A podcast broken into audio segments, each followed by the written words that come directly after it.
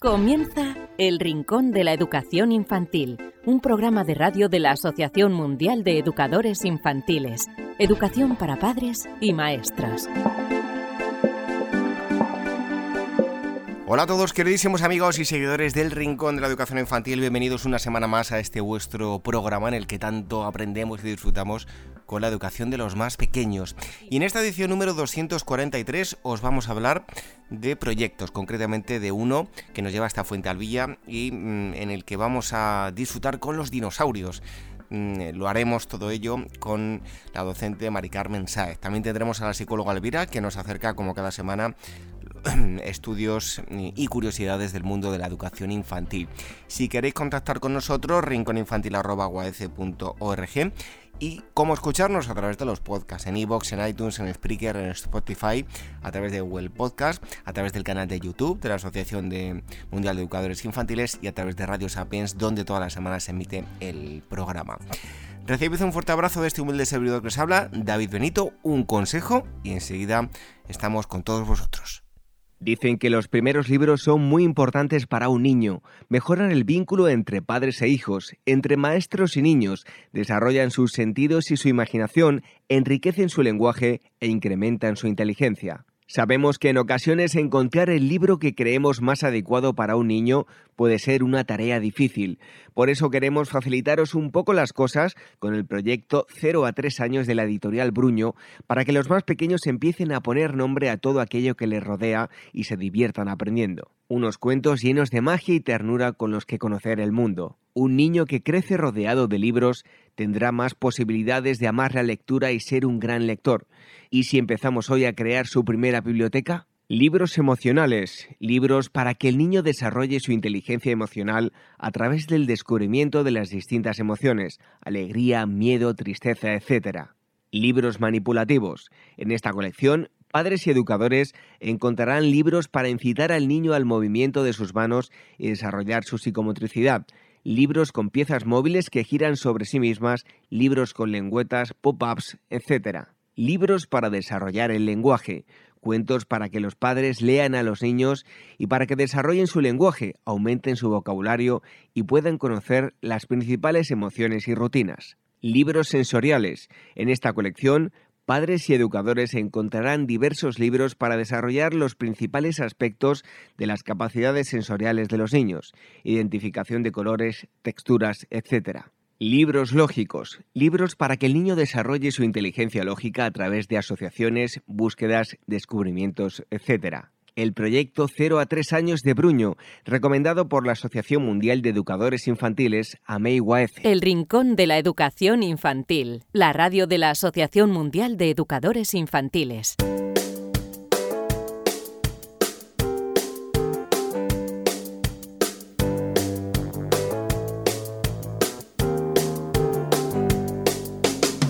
Primera parte del programa, un día más, eh, hablamos de estudios y nos los acerca, como toda la semana, la psicóloga Elvira Sánchez.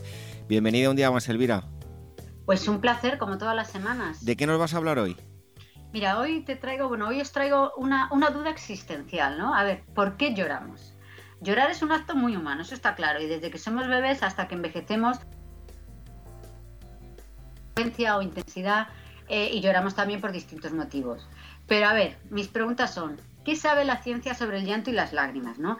¿Qué función cumple? O también es bueno llorar, o, y, una un poco también curiosa, a ver, ¿de qué están hechas las lágrimas? ¿no? A ver, con, con este mar de dudas, la principal hipótesis científica ¿no? sobre la función del llanto es que llorar evolucionó como una expresión emocional que indica aflicción ¿no? y que promueve comportamientos sociales entre los humanos.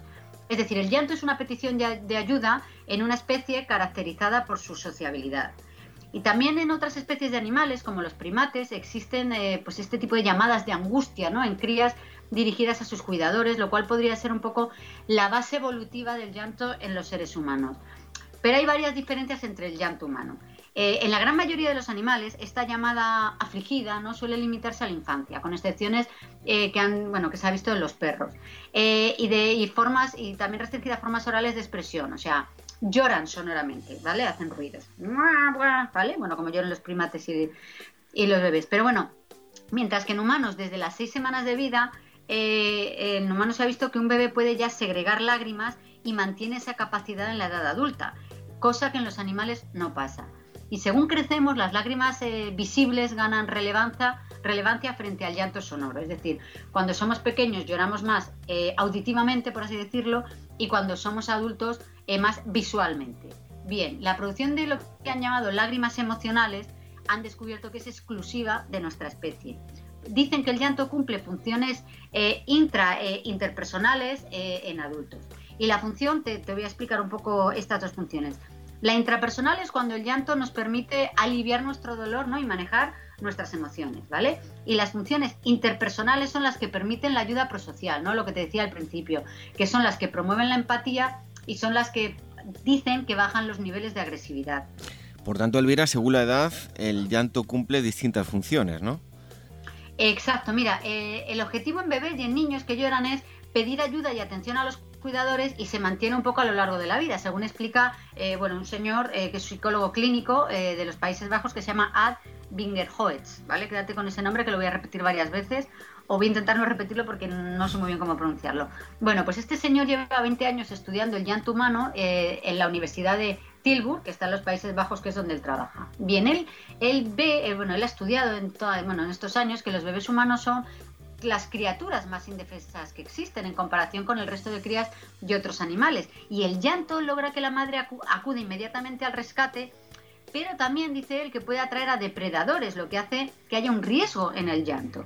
A ver, que el estado juvenil de los humanos sea el más largo de todas las especies está relacionado con la producción de lágrimas visibles pues debido al elevado tiempo que la cría humana es dependiente de los adultos, porque es verdad que somos de los que más tardamos en andar, una media entre 12 y 14 meses, o sea, es eh, incluso en comer, porque con los dientes que nos sale al principio, bueno, pues poco, por así decirlo, pues eso, somos como, como los más dependientes, ¿no? Si lo comparamos con otras, con otras crías de animales. Bueno, pues para los científicos está claro que el llanto, bueno, pues es una fuerte señal de que necesitamos a los demás, de que nos tienen que dar ayuda y por tanto la principal función del llanto, según este investigador, es, bueno, como te comentaba, promover el cuidado eh, de otras personas, o sea, que nos cuiden otras personas. Bien, ahora la pregunta es otra. Bien, si el llanto facilitó la supervivencia de los bebés indefensos, pues qué ventajas evolutivas dio a los adultos al llorar, ¿no? Pues bueno, eh, los expertos hablan que ser capaz de reaccionar a una señal que facilitará eh, la prestación de ayuda y apoyo a los compañeros del grupo, pues es crucial para, digamos, la cooperación diaria con otros miembros, según este, según este señor de apellido un poquito complicado para mí. Por eso explica, o sea, esto explica por qué los seres humanos tendemos a reaccionar empáticamente a las lágrimas de personas desconocidas. Y otra hipótesis es que eh, al emborrar la visión, al llenarte los ojos de lágrimas no ver bien, las lágrimas como que representan una señal de sumisión y pararían eh, a, una, agresión de otro ser humano.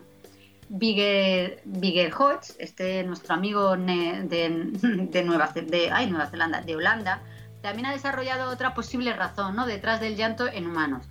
Debido a la dificultad ¿no? de fingir o de autoprovocarse el llanto, a menos que seas un actor y muy bueno, pues su veracidad eh, se impuso como mecanismo para mostrar a nuestros congéneres ¿no?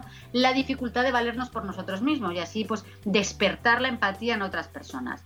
Otro estudio señaló eh, que el llanto podría ayudar a mantener la homeostasis de nuestro cuerpo, es decir, a autorregular nuestras constantes vitales a través de la respiración y de la frecuencia cardíaca. Y volviendo un poco, David, a, lo que me preguntabas, a lo de la cuestión de la edad, pues mira, el llanto tiene varias causas según las diferentes etapas de la vida. A lo largo de toda nuestra vida, bueno, las pérdidas, la separación, la impotencia, ¿no? Nos provocan el llanto, pero el dolor físico, que es habitual que, que inicie el llanto en bebés y en niños, pues es excepcionalmente un motivo de llorar en adultos. En cambio, con la edad, pues mira, dicen que cada vez lloramos menos eh, por nuestro sufrimiento y lloramos más por el sufrimiento de los demás que a mí esto me ha parecido eh, que analizándolo, pues es cierto. Si analizamos cuándo hemos llorado y por qué, es verdad que cada vez lloramos más un poco por los que tenemos alrededor que por nosotros mismos. Es decir, se podría decir que nos hacemos pues, más empáticos con la edad. Y otro dato que proporciona Bigenhortz es que lloramos principalmente en presencia de nuestra madre o pareja sentimental, mientras que la presencia de extraños pues, eh, nos hace que inhibamos el llanto. Y otro dato interesante que apunta este señor, de nombre, bueno, de apellido un poco complicado eh, pronunciar para mí, dice que frente a la concepción popular de que el llanto proviene de la tristeza, ¿no? Que lloramos cuando estamos tristes, bueno, pues ha descubierto que normalmente la sensación de impotencia es lo que nos hace llorar como adultos con más frecuencia. Elvira, y bueno, ¿qué me puedes decir sobre la pregunta que te hacías al principio eh, sobre a qué saben las lágrimas o de qué están compuestas?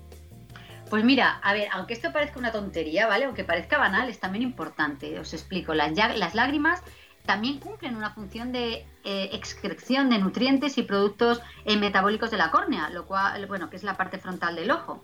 Y bueno, y la protegen, ¿vale? Su composición, además de agua, pues incluye electrolitos, que son minerales con carga eléctrica, que son los responsables de su sabor salado, porque es verdad que todos llorando, sobre todo cuando éramos pequeños, hemos tragado lágrimas. Y bueno, y déjame decir, aunque sean bajitos y mocos, ¿no? Bueno, pues las lágrimas sabemos que tienen sabor salado y es por estos electrolitos. Bueno, pues la composición, además de agua y electrolitos de las lágrimas, también incluye lípidos o sustancias grasas y proteínas que nos defienden frente a patógenos y posibles amenazas, pues como las isocimas, lactoferrina, o anticuerpos, entre otras sustancias.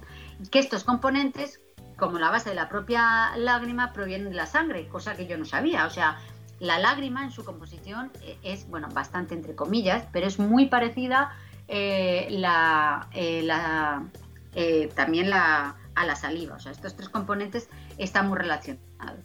pero bueno, es que este tema, este tema de la composición de las lágrimas da para rato. Pero no lo voy a hacer muy largo, no os preocupéis. Os explico, mirad, hay tres tipos de lágrimas y cada una tiene una función y un componente concreto y diferente. Primero están las lágrimas basales, ¿vale? Que están todo el tiempo en el ojo y lubrican y protegen la córnea. Luego tenemos las lágrimas reflejo, ¿vale? que se liberan de una glándula que está encima del ojo y que, eh, lo lavan ante irritantes pues como humo o, cortar cebolla, ¿vale? Y luego las terceras, que son las, las importantes, que son un poco de las que os voy a hablar, son las lágrimas emocionales, que están producidas por emociones, propiamente dicho, como la alegría y la tristeza. Bien, estas últimas lágrimas, las emocionales, tienen lisocimas, que son las que nos protegen de microorganismos. Por tanto, y esto nos lleva a otra de las cuestiones del principio. Pues si nos protegen, es bueno llorar, ¿no? Bueno, pues parece que los beneficios intrínsecos para la persona eh, que llora dependen del contexto, mientras que la mayoría de las personas encuestadas afirman que llorar les sienta bien, en el laboratorio, en el, en el, laboratorio se observa que el llanto en sí mismo aumenta inicialmente el estrés emocional y por tanto encontrar bondades en llorar pues también depende un poco de la metodología de la investigación, de la persona y de las condiciones socioambientales. Es decir, que sentirnos bien o mal, según bueno, estos estudios que se han hecho en laboratorio, depende de quién nos observe mientras lloramos, que es según un estudio en concreto que se hizo en el 2011 y que participó este señor del Binger. A ver, él, con respecto a la cuestión de que si es bueno llorar, pues él dice que, que, no cree, después de sus más de 20 años de investigación, que él no cree que llorar tenga ningún efecto en la salud. Él explica además, porque a mí, no sé, me dejó muy un poco fría, ¿no? Lo de que no tenga ningún, ningún efecto sobre la salud llorar o no, bueno, me dejó un poco fría y seguí investigando, rascando, ¿no? Como se suele decir. Bueno, él explica que llorar es un acto comunicativo y que para que sea positivo debes hacerlo en un contexto en el que se pueda recoger, validar y entender. Y esta teoría la avala también la psicóloga Aurora Gómez, que ella explica que en, que en terapia psicológica nunca se, se, busca provocar el llanto. Que el llanto sea positivo depende, en resumen, de la persona, del contexto y de para qué se usa. Pues Elvira, yo siempre había pensado que se llora también para, para desahogarse. Pues yo también, por eso me quedas un poco, un poco como Ein y por eso rasqué más ¿no? de este estudio y busqué otro también de este, de este autor. Y porque, a ver, es la típica frase, ¿no? De deja que llore y así se desahoga, ¿no? Es que yo, yo lo he oído desde que era pequeña y de hecho yo creo que hasta lo, lo he repetido varias veces. Pues mira, Bingerhoitz comparó en otro estudio a personas que no habían llorado en más de 15 años con personas que lloran con más frecuencia y no encontró diferencias en su bienestar. Pero bueno, sí vio que quienes lloran son como más empáticos, se sienten más conectados con los demás y afirman recibir más apoyo social. Por tanto, otra pregunta, ¿no? Sería, ¿mejora la salud mental llorar? ¿No? A lo mejor es un poco por aquí por donde tenemos que buscar las respuestas. Pues bien, varios estudios en personas con trastornos del estado de ánimo afirman que, llorar, eh, que lloran, ¿no? Más que, que aquellas que no tienen estos trastornos, pero reportan menos beneficios en su estado, ¿no? en su estado de ánimo una vez tras el llanto, ¿no? una vez que ya han llorado. Además, otro estudio vio que las personas con síntomas de ansiedad tienen menos probabilidades de informar de mejoras en su estado de ánimo por el simple hecho de llorar. Bueno, a ver, en cualquier caso, y con esto ya voy cerrando, eh, como yo era de las que pensaban que era bueno llorar, pues como te decía, yo seguía buscando datos porque los, es que somos así, o sea, buscamos datos. Eh, los seres humanos, y esto, bueno, esto es de primero de carrera de psicología, tratamos de buscar datos que refuten nuestras hipótesis, aunque para ello tengamos que tirarnos tres horas buscando datos en revistas científicas. O sea, hasta que no encontramos un dato que refutan un poco la idea que tenemos, no paramos. Bueno, pues yo, yo soy así y así he seguido.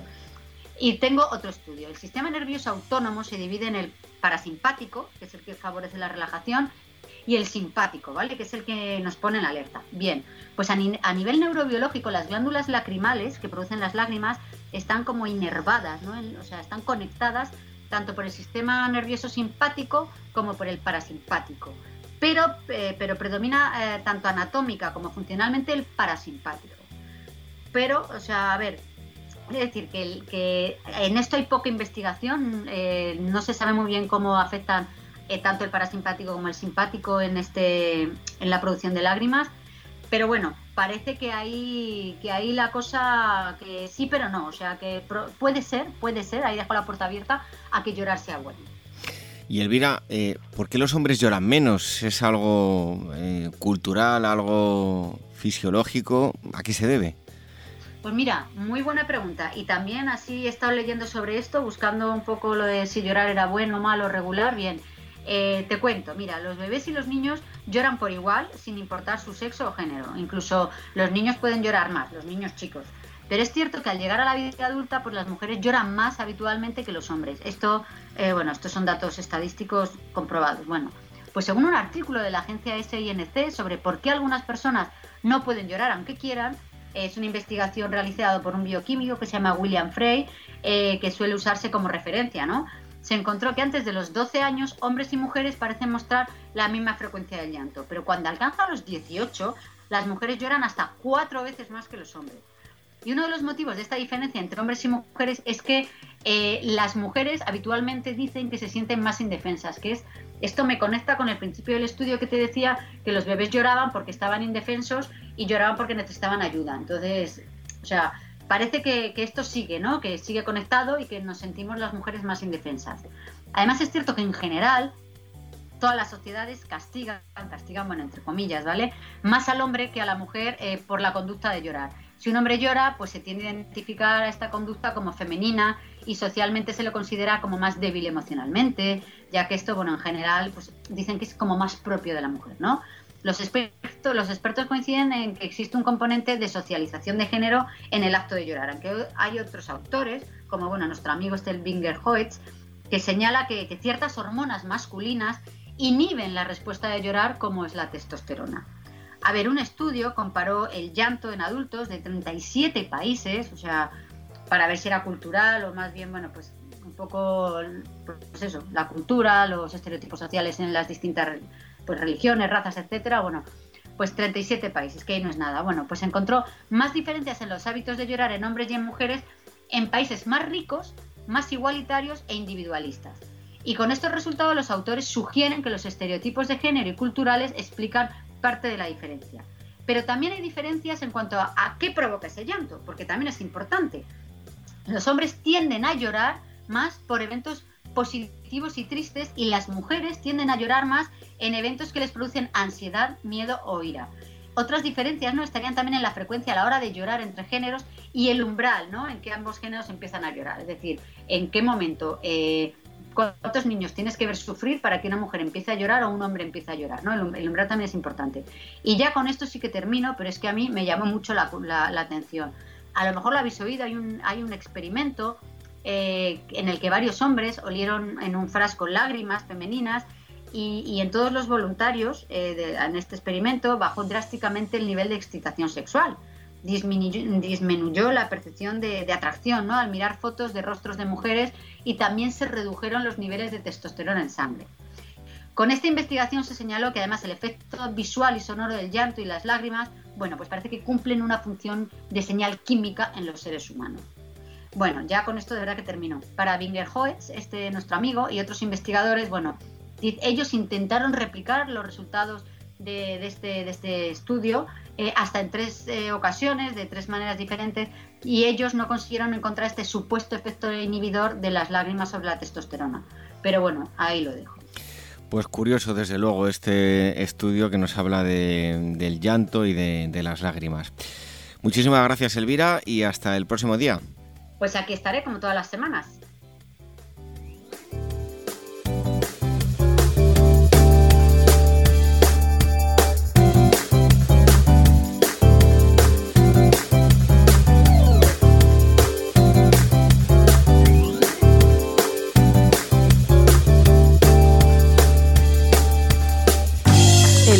de la Educación Infantil, la radio de la Asociación Mundial de Educadores Infantiles.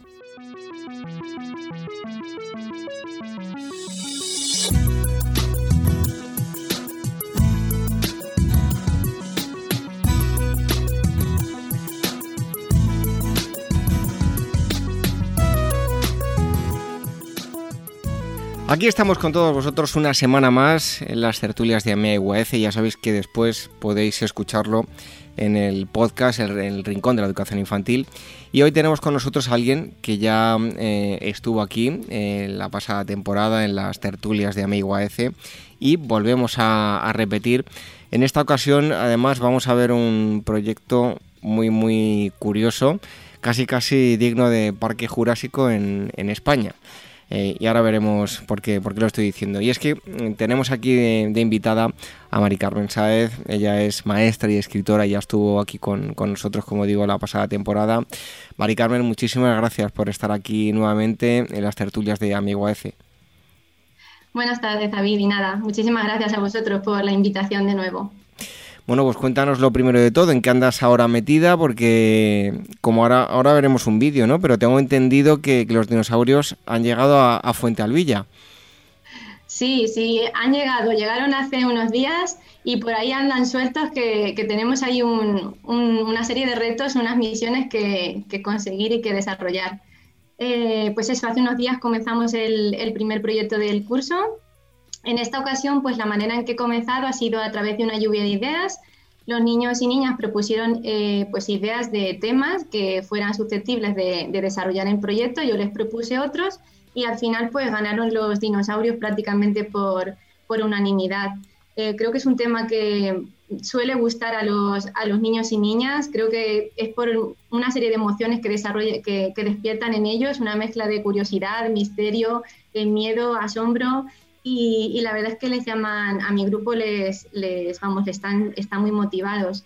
Es un proyecto que ya he hecho anteriormente, es uno de los que aparece recogidos en el libro que escribí para May de, de proyectos, Si me involucras aprendo, pero como he dicho, eh, es hace unos días cuando lo publiqué y puse el vídeo y, y, gente contactó conmigo, compañeros y compañeras, pues siempre la, la motivación es distinta el itinerario del proyecto va a ser diferente porque el grupo de niños y niñas es distinto y ellos son los que van a ir marcando el, desarrollo del, proyecto y por tanto, pues todas estas cosas, aunque el tema eh, es el mismo, pero el proyecto es completamente diferente. Bueno, Mike si te parece, vamos a ver un vídeo, un tráiler de esto de que nos estás hablando y ahora seguimos hablando.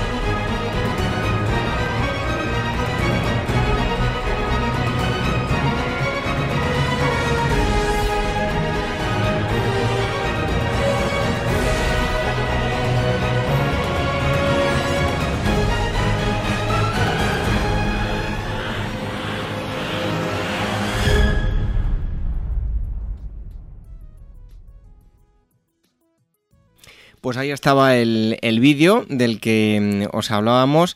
Además, Fuente Alvilla, si mucha gente ya le pone en el mapa por tener futbolistas famosos que marcan goles en la final de la Copa del Mundo, ahora también con dinosaurios, ¿qué va a ser lo próximo, Mari Carmen?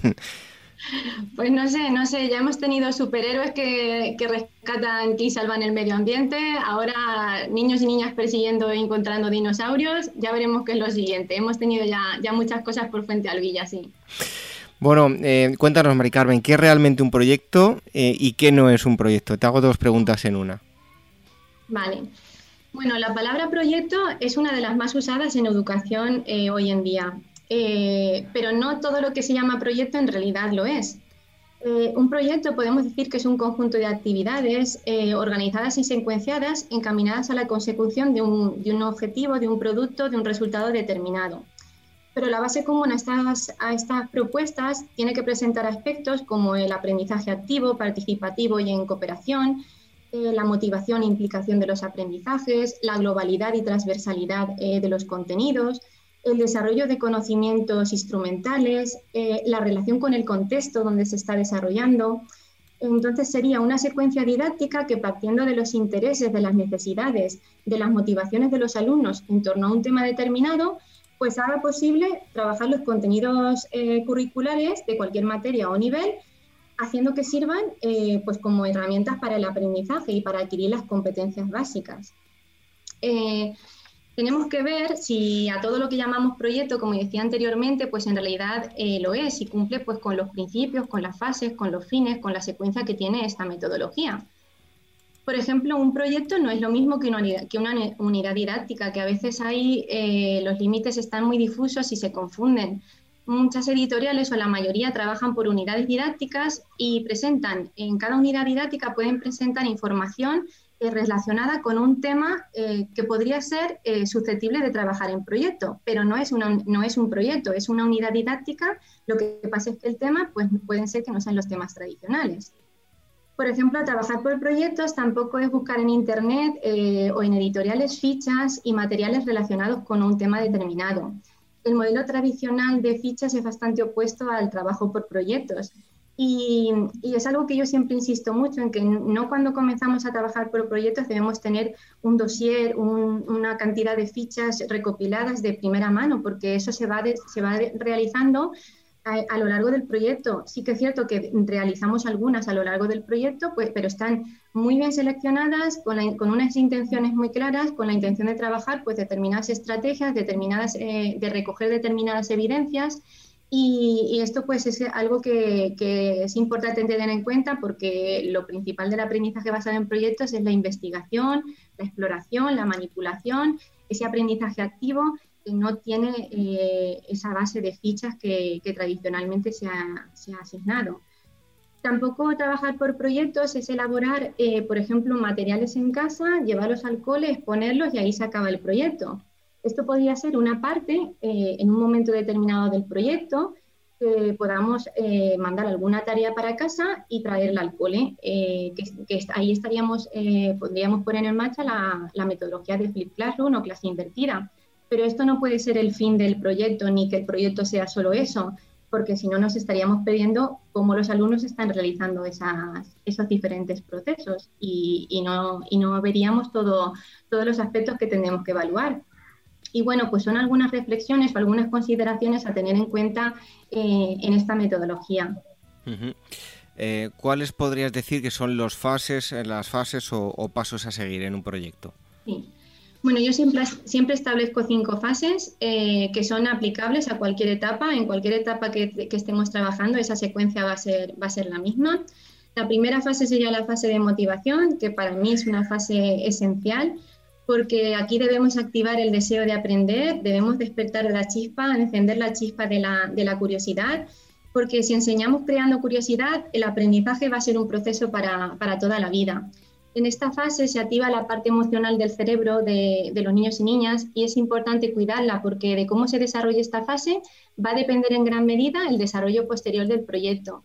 Dice Francisco Mora que sin emoción no hay aprendizaje pero yo siempre digo, y siempre le añado que no puedes emocionar ni ilusionar, si no te emocionas e ilusionas tú primero. Creo que los docentes nos tenemos que meter de lleno en el proyecto y transmitir esa emoción y esa, y esa pasión a nuestros, a nuestros niños y niñas para que, pues para que ellos se emocionen y se, se, entusiasmen y se ilusionen con nosotros.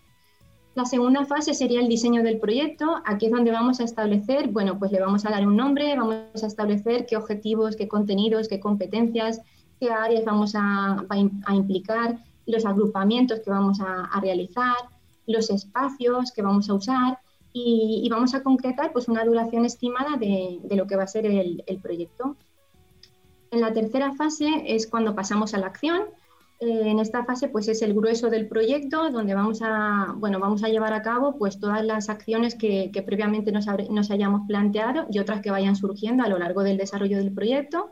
Vamos a seguir el, eh, itinerario que hayamos establecido con, nuestros niños y niñas y en fin, pues esta fase es donde, donde se desarrolla todo el grueso del, del proyecto, donde vamos a realizar eh, más rutinas de pensamiento, los talleres, eh, los grupos interactivos, vamos a introducir estrategias de innovación educativa y, esto pues se realiza en esta fase de, acción o de desarrollo. La cuarta fase sería la finalización, que es una fase también muy importante porque el proyecto tiene que acabar a lo grande. Como grande e importante ha sido el trabajo que los, que los niños y niñas han ido realizando a lo largo del proyecto. En esta fase, en la fase de finalización, es el momento de celebrar el aprendizaje, de celebrar todo lo que hemos aprendido. Y cualquier cosa que haya sido aprendida en conexión con los intereses y necesidades de los niños y niñas no va a dejarles indiferentes, va a provocar, va a provocar un cambio e, en, ellos. Y por eso, como dice Freire, la educación no cambia el mundo, cambia a las personas que, van a cambiar el mundo. Y, por eso todo proyecto va, a producir un cambio en los niños y niñas. Y la última fase, que aunque se ponga al final, es una, es una fase que está presente a lo largo de todo el proyecto, es la fase de evaluación, que la evaluación pues sabemos que debe ser procesual, continua y sobre todo en el ABP se, se va evaluando eh, con mucha precisión eh, a lo largo de todo el proyecto y bueno, pues la evaluación con diferentes técnicas, herramientas e instrumentos que tendremos que evaluar al final del proyecto. Hay distintos aspectos que tendremos que evaluar, pero que como digo, eh, se lleva a cabo a lo largo de todo el desarrollo del proyecto. Eh, Mari Carmen, háblanos, eh, bueno, los temas eh, que, ya has trabajado, eh, ¿qué sugerencias les puede dar a todos aquellos que, quieran o que tengan la intención de iniciar un proyecto? Bueno, los temas, yo David he trabajado ya muchísimos, muchísimos. Los temas son todos aquellos que uno se puede imaginar y sobre todo aquellos que conecten con los intereses, con las necesidades, con las motivaciones y con la realidad del, alumnado que tengamos en nuestra clase. Desde películas o cuentos, animales, distintos países o culturas, eh, fiestas, noticias y temas de actualidad, elementos de la naturaleza o culturales, épocas de la historia, sucesos o acontecimientos, profesiones, bueno, inventos, en fin, es que los temas, como digo, son, son infinitos, tantos como, como uno pueda, pueda imaginar. Con los más pequeños siempre digo que hay que empezar con aspectos cercanos a su experiencia, eh, sobre todo con los pequeños de 2-3 años, de los mayores del, del, primer ciclo de educación infantil, pues hay que partir de su propio cuerpo, de una mascota, de mm, algún cuento significativo, elementos eh, de su entorno próximo y bueno, pues luego los temas se van, se van ampliando y se van diversificando conforme los niños van creciendo y la experiencia vital de ellos también es mayor. En fin, como digo, que los temas son infinitos y, y como digo, hay muchas maneras de comenzar un proyecto. Sabéis que es algo que siempre digo, que son distintas las ocasiones en las que puede surgir, pero siempre poniendo el foco en el alumnado que compone, que compone nuestra clase. Eh, ¿y pueden convivir los libros o los métodos de las editoriales y, los proyectos? ¿Se complementan o uno sustituye al otro? Pues esta pregunta es bastante polémica, es un poco polémica porque crea opiniones encontradas. Yo voy a dar mi humilde, mi humilde opinión. Eh, creo que convivir, pueden convivir, pero teniendo en cuenta que el libro mm, solo puede ser un recurso más, es un apoyo, un complemento, no puede ser el recurso el único y aquel que tengamos que seguir al pie de la letra, eh, nunca mejor dicho, porque entonces estaríamos bastante alejados de lo que es el aprendizaje basado en proyectos. Es más, seguir un libro de texto nunca sería trabajar ABP. Eh, si basamos toda nuestra intervención educativa en lo que nos mande o lo que nos indique un libro de texto, pues estaríamos, como yo digo, eh, bastante alejados de lo que es el ABP, porque estaríamos dejando de lado muchos aspectos que hay que introducir en esta metodología. La mayoría de las editoriales eh, no siguen o no ofrecen una metodología de, proyectos, sino que en su mayoría pues, trabajan por unidades didácticas o centros de interés. Eh, por lo que si queremos trabajar por proyectos, como yo digo, el, libro solamente puede ser pues eso, una herramienta más de tantas que podemos, que podemos o que tenemos que incluir en el ABP. Si se usaría como consulta, como referencia, pero como yo digo, sería solamente eh, una herramienta más. Además, mm, mm, los libros de texto, cuando nos ofrecen un proyecto, en las editoriales que, trabajan o que nos, nos, ofrecen esta, estas, estas pinceladas, estas metodologías, pues presentan el mismo proyecto para todo, para todo el alumnado, independientemente de la zona donde estemos, eh, de si es un colegio rural o, urbano, eh, de, si, de las características del grupo de niños y niñas que tengamos en nuestra aula con lo cual todo esto es importante tener en cuenta porque eh, hay que contextualizarlo. Y luego una de las señas de identidad del ABP es que eh, muchos proyectos surgen o tienen que surgir de los intereses espontáneos del alumnado, con lo cual esto en un libro de texto es muy, es muy difícil recogerlo. Eh, al, igual que noticias de actualidad o, o sucesos inesperados. Por lo tanto, el libro puede acompañar, pero siempre como una herramienta más, no como la única herramienta que, sigamos los docentes. Em, luego, aquí hay un tuit muy gracioso que dice Maestra de Pueblo, que, segura, que seguramente la, conocéis todos, que sabemos que mm, tiene tweets o, o, publicaciones con un humor bastante irónico, que dice, ¿te crees que estás trabajando por proyectos porque trabajas con un libro de texto por proyectos, pero al final estás rellenando un libro de texto? Por ello es muy importante, aunque esto es a lo mejor eh, extremista o demasiado irónico, pero bueno, creo que lleva bastante razón y que es importante, pues eso, el uso que los docentes hagamos de, los materiales, ya que las editoriales proponen, pero al final el docente es el que dispone. Mari Carmen, ¿y cómo afecta la nueva legislación? Ya hemos tratado este asunto aquí en el, en el programa con Marisol Justo y el nuevo currículum al trabajo, eh, al trabajo por proyectos en el aula. Eh, ¿da más margen o, menos? Bueno, habrá que esperar a cómo queda finalmente este proyecto de Real Decreto, porque creo que está habiendo eh, modificaciones, pero bueno, eh, tal como lo conocemos ahora mismo, pues creo que a lo largo del mismo menciona bastantes aspectos que van en, consonancia con lo que es el aprendizaje basado en proyectos. Yo voy a ir enumerando algunas de las cosas que, que menciona el currículo, que creo que va a ser que va a ser de ayuda a, los docentes para, tenerlas en cuenta. Lo primero es las alusiones del enfoque competencial del mismo. Insiste en la adquisición y el desarrollo de las competencias. Es algo que, hace mucho hincapié este Real Decreto y, es algo que en el ABP eh, va implícito. El trabajo por competencial, el trabajo por competencias es algo que, se tiene muy en cuenta y que se va, y que se va desarrollando a lo largo de cada proyecto. Luego, cuando hay otro momento en que hace referencia a la inclusión educativa y a la aplicación del diseño universal de aprendizaje, del DUA, yo me alegro muchísimo de que, de que ya se, se, hable por fin y se, y se incluya en el, en el decreto el DUA, eh, que creo que debería ser ya una realidad en todas las aulas. Y aquí en este sentido, pues es que el ABP para mí es la metodología inclusiva por excelencia. Además, expertos en inclusión educativa hablan de, esta metodología como una de las medidas de atención a la diversidad a nivel de aula que debemos aplicar los docentes. Está incluida además en, decretos de inclusión educativa de, varias comunidades como una de las medidas de, inclusión educativa que los docentes debemos tomar, es ofrecer este trabajo por proyectos a nuestro alumnado.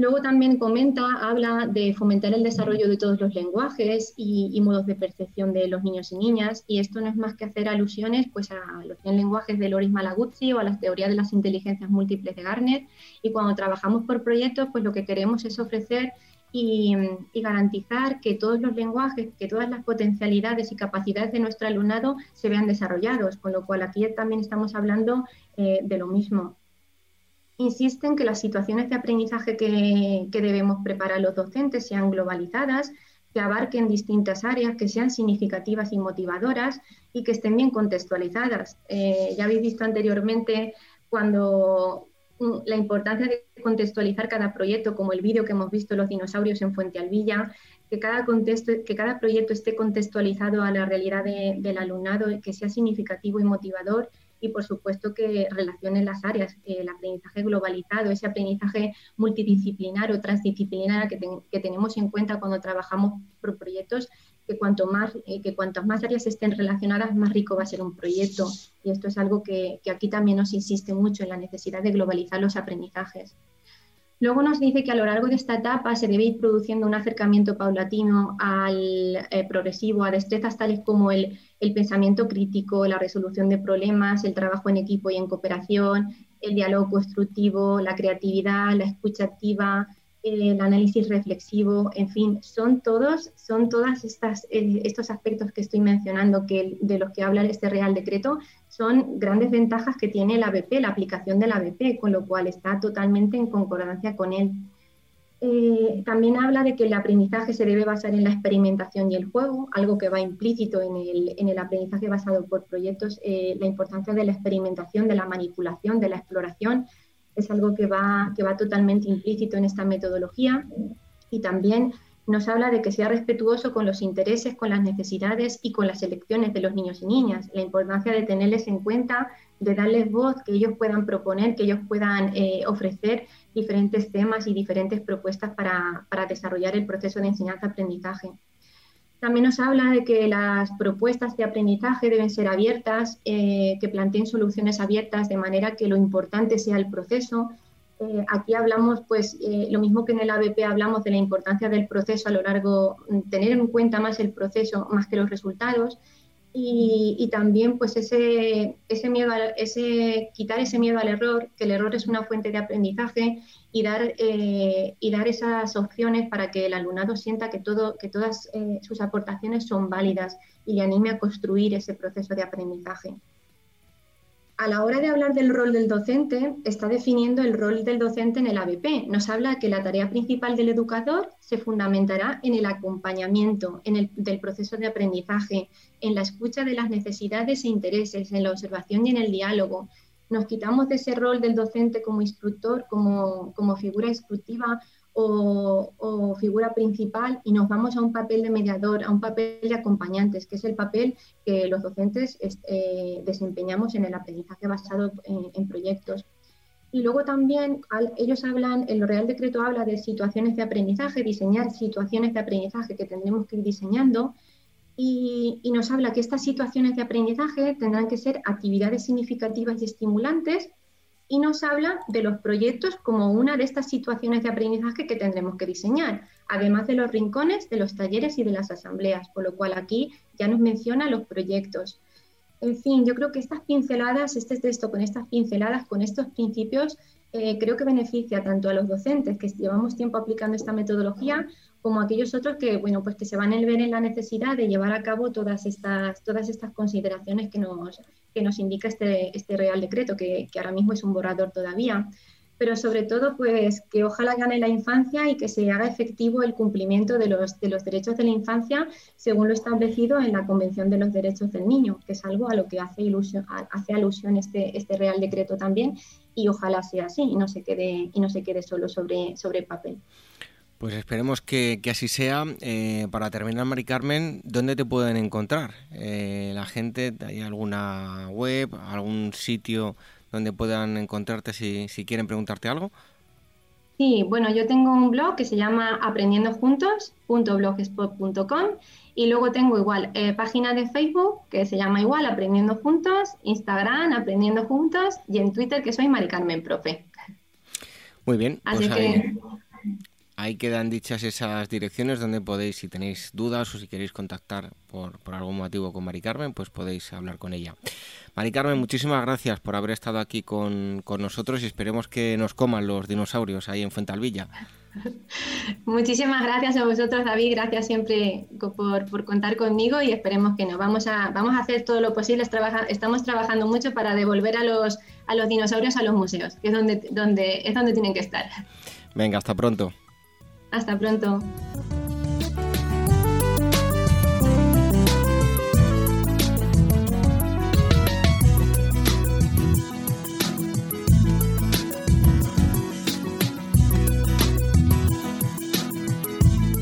Red de docentes comprometidos con la paz. La educación sin valores solo convierte al hombre en un demonio más inteligente. Por ello, AMEIUAF ha puesto en marcha este proyecto.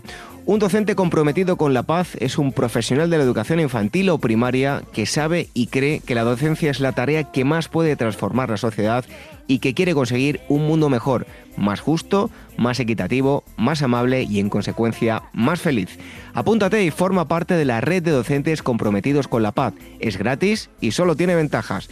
Visita la siguiente web uaece.org barra docentes comprometidos. Como dijo Nelson Mandela, la educación es el arma más poderosa que puedes usar para cambiar el mundo.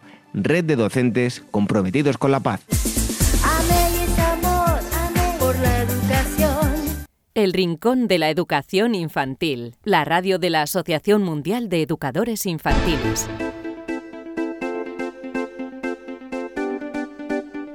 Hasta aquí este programa número 243 en el que hemos tratado el tema de los proyectos, concretamente uno relacionado con los dinosaurios y Fuente Alvilla, con Mari Carmen Saez. También hemos tenido a la psicóloga Elvira Sánchez, como todos los días, que nos acerca estudios relacionados con el mundo de la educación infantil.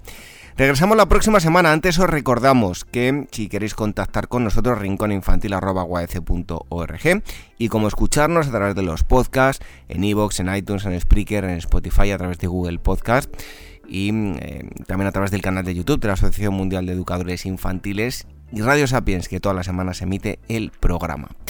Volvemos con todos vosotros y esperamos impacientemente esa nueva cita dentro de siete días. Hasta entonces, que seáis muy felices. Adiós. Los ladrones deshonestos.